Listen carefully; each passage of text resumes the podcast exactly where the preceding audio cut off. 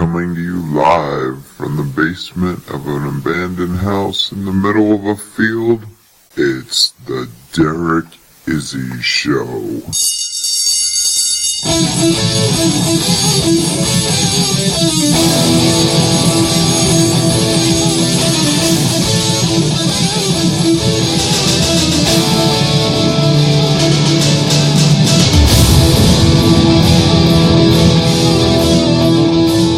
Welcome to the Derek Izzi Show.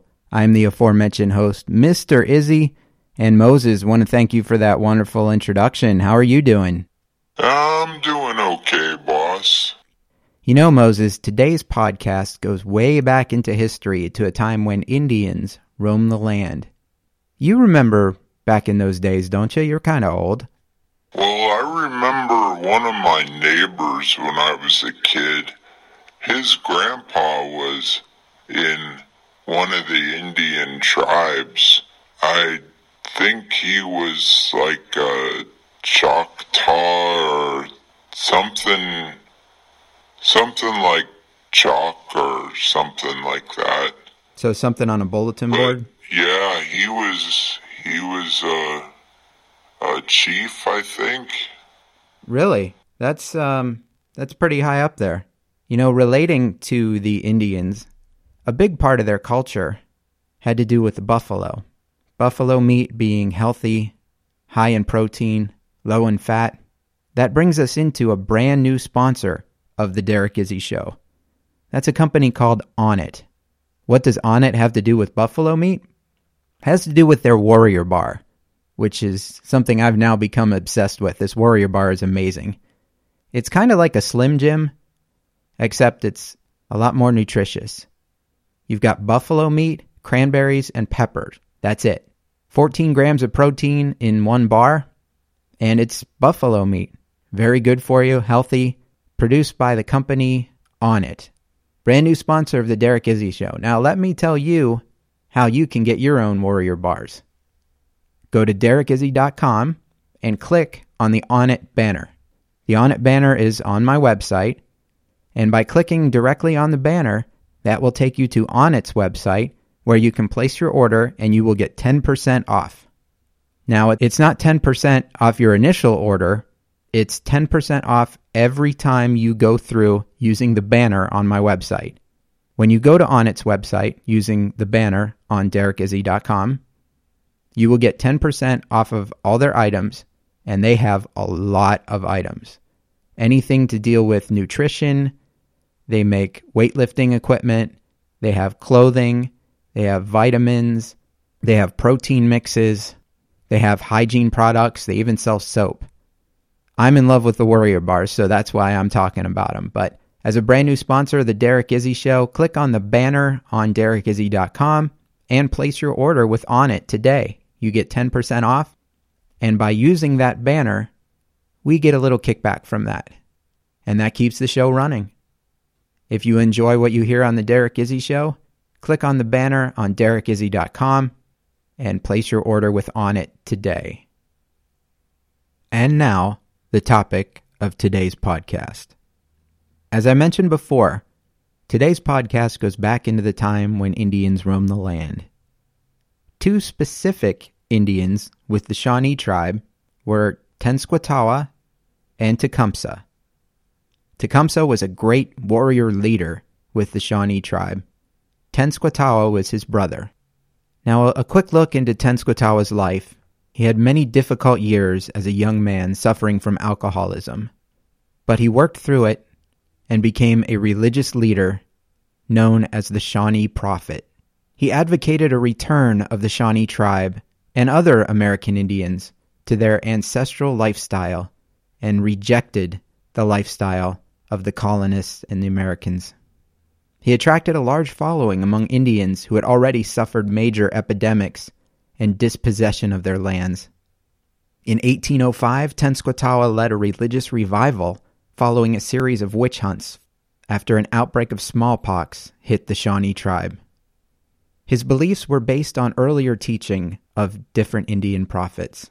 They all predicted a coming apocalypse that would destroy the European and American settlers.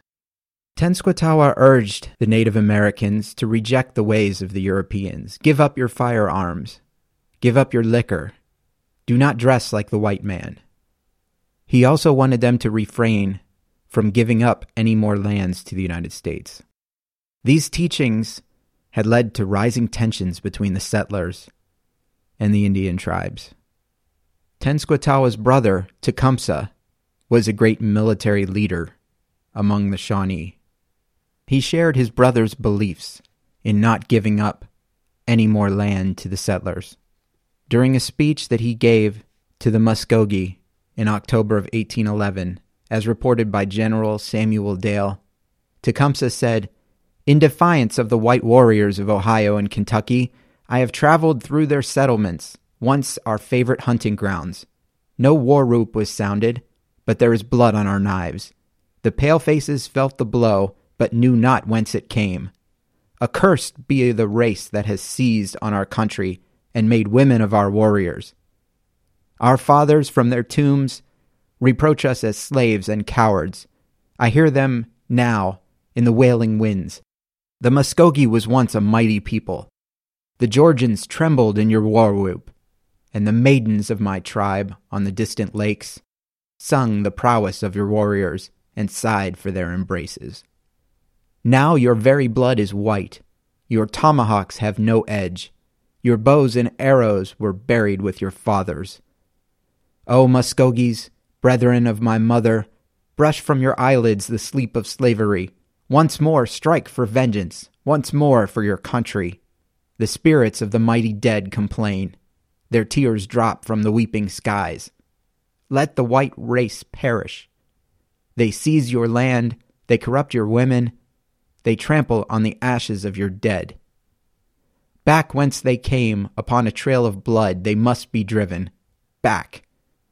Back into the great water whose accursed waves brought them to our shores.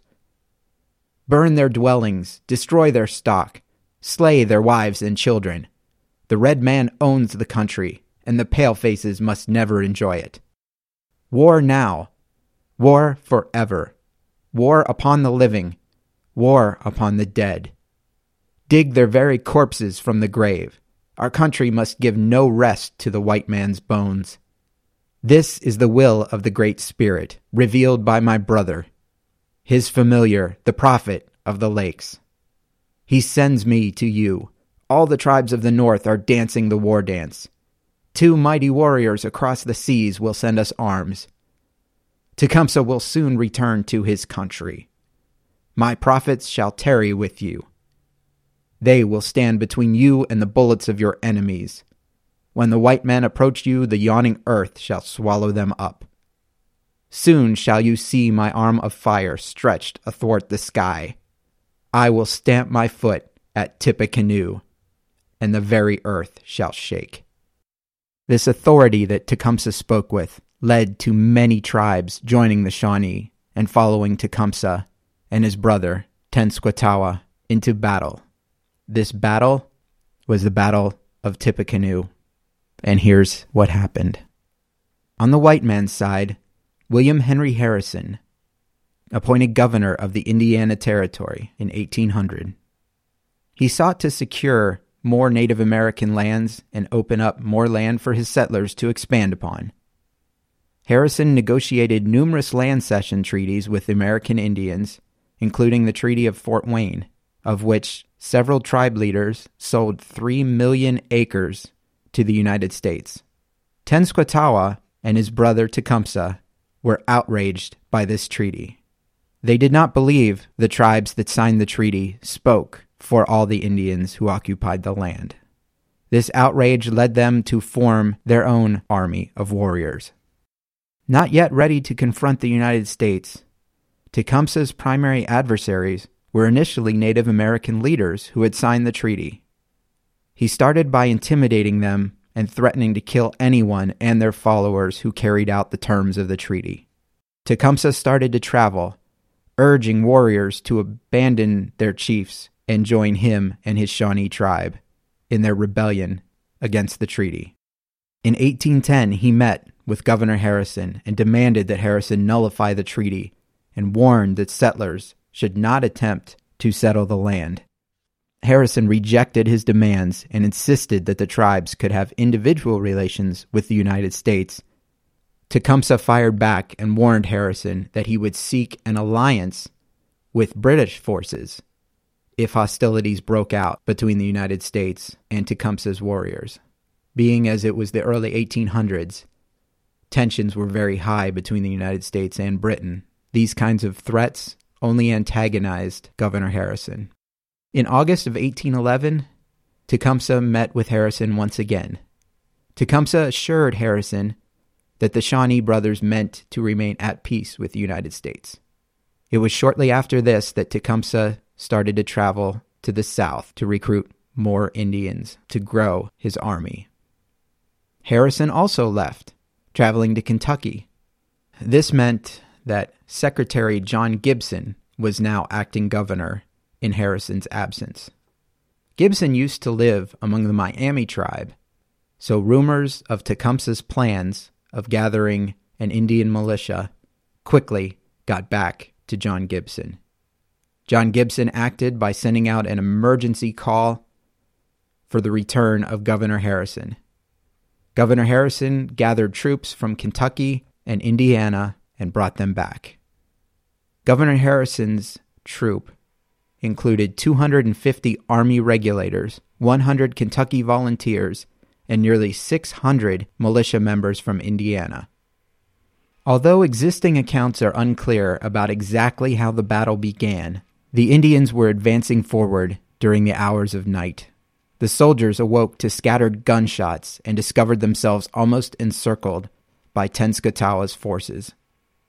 Contact was first made on the northern end of the perimeter, but the movement was probably intended as a diversion.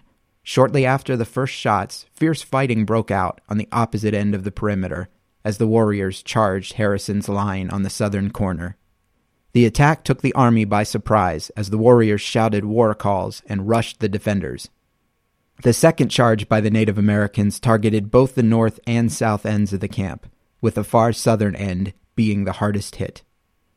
Over half of Harrison's casualties were suffered among the companies on the southern end. Throughout the next hour, Harrison's troops fought off several more charges. When the warriors began to run low on ammunition and the sun rose, revealing the small size of Tenskwatawa's army, the Indian forces finally began to slowly withdraw. The army then initiated a charge that forced the remaining Native Americans to flee.